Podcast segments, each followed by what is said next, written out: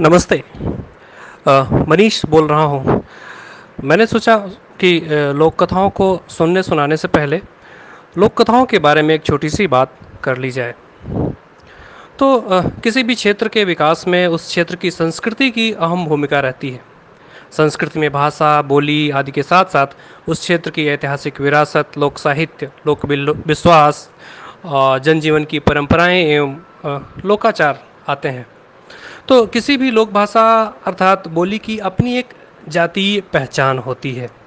यह जातीय पहचान ही उसे अन्य भाषाओं से अलग कर स्वतंत्र अस्तित्व का स्वामी बनाती है।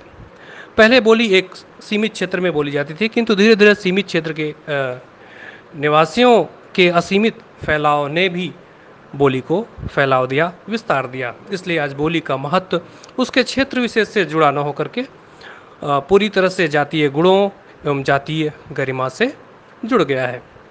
प्रत्येक लोक भाषा का अपना एक अलग साहित्य होता है, जो लोक कथाओं लोकगीतों मुहावरों, कहावतों तथा समसामयिक सृजन के रूप में विद्यमान रहता है। अपने आरंभिक रूप में यह वाचिक रहता है तथा स्मृतियों के प्रवाह के साथ एक पीढ़ी से दूसरी पीढ़ी में प्रभावित, प्रवाहित होता रहता है, आगे बढ़ता रहता है। तो किसी भी संस्कृति के उद्गम के विषय में जानने और समझने में वाचिक परंपरा की उस विधा से आधारभूत सहायता मिलती है, जिसे लोक कथा कहा जाता है। लोक कथाएँ वे कथाएँ हैं जो सदियों से एक पीढ़ी से दूसरी पीढ़ी और दूसरी पीढ़ी से तीसरी पीढ़ी के सतत क्रम में प्रभावित होती चली आ रही हैं और यह प्रवाह उस समय से प्रारंभ होता है, जिस समय से मनुष्य ने अपने अनुभवों, कल्पनाओं एवं विचारों का परस्पर आदान प्रदान प्रारंभ किया। लोक समुदायों में लोक कथाओं का जो रूप आज विद्यमान है, वह लोक कथाओं के उस रूप के सर्वाधिक निकट है, जो विचारों के संप्रेषण और ग्रहण की प्रक्रिया आरंभ होने के समय रहा होगा। लोक कथाओं में मनुष्य के जन्म, पृथ्वी के निर्माण, देवताओं के व्यवहार, भूत, प्रेत, राक्षस आदि से लेकर लोक व्यवहार से जुड़ी कथाएँ निहित हैं। लोक कथाओं का जन्म उस समय से माना जा सकता है जब मनुष्य ने अपनी कल्पनाओं एवं अनुभवों को कथात्मक रूप में कहना शुरू किया।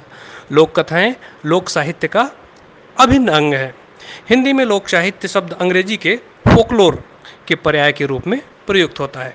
अंग्रेज़ी में फोकलोर शब्द का प्रयोग सन अठारह ईस्वी में अंग्रेज़ी विद्वान सर थॉमस ने किया था। इसके पूर्व लोक कथाएँ तथा अन्य लोक विधाओं के लिए पॉपुलर एंटीक्विटीज शब्द का प्रयोग किया जाता था। भारत में लोक साहित्य का संकलन एवं अध्ययन अठारहवीं सदी के उत्तरार्ध में उस समय हुआ, जब सत्रह सौ चौरासी में कलकत्ता हाईकोर्ट के तत्कालीन न्यायाधीश सर विलियम जोन्स ने रॉयल एशियाटिक सोसाइटी नामक संस्था की स्थापना की। इस संस्था के द्वारा एक पत्रिका का प्रकाशन प्रारंभ हुआ, जिसमें भारतीय लोक कथाओं एवं लोकगीतों को स्थान दिया गया। भारतीय लोक कथाओं के संकलन का प्रथम श्रेय कर्नल जेम्स टॉट को है, जिन्होंने अठारह ईस्वी में annals and antiquities of Rajasthan नामक ग्रंथ लिखा। इस ग्रंथ में उन्होंने राजस्थान की लोक कथाओं एवं लोक गाथाओं का संकलन किया है। तो वस्तुतः लोक कथा वह कथा है जो लोक द्वारा लोक के लिए लोक से कही जाती है। इसका वास्तविक स्वरूप वाचिक होता है और इसमें वक्ता और श्रोता अनिवार्य तत्व होते हैं। वक्ता एक होता है, लेकिन श्रोता एक से अधिक हो सकते हैं।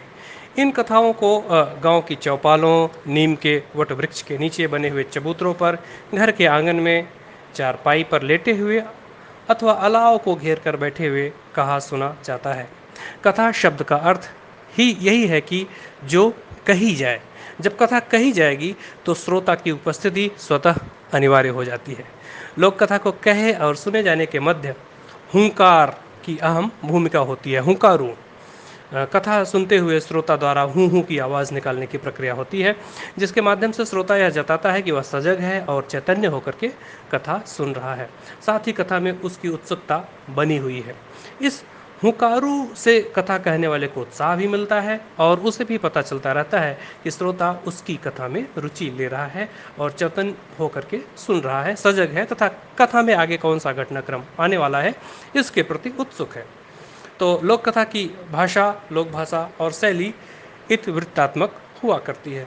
लोक कथाओं के कुछ प्रकार पर अगर संक्षेप में बात करें तो कहा जा सकता है कि लोक कथाएँ साहसिक लोक कथाएँ होती हैं, कुछ लोक कथाएँ मनोरंजन परक लोक कथाएँ होती हैं, कुछ लोक कथाएँ नीति परक होती हैं, कुछ कर्म फलक एवं भाग्य परक लोक कथाएँ होती हैं, कुछ लोक कथाओं में मूल्यों का बोध होता है मूल्य परक होती हैं और कुछ लोक कथाएँ धार्मिक मान्यताओं को लिए हुए होती हैं।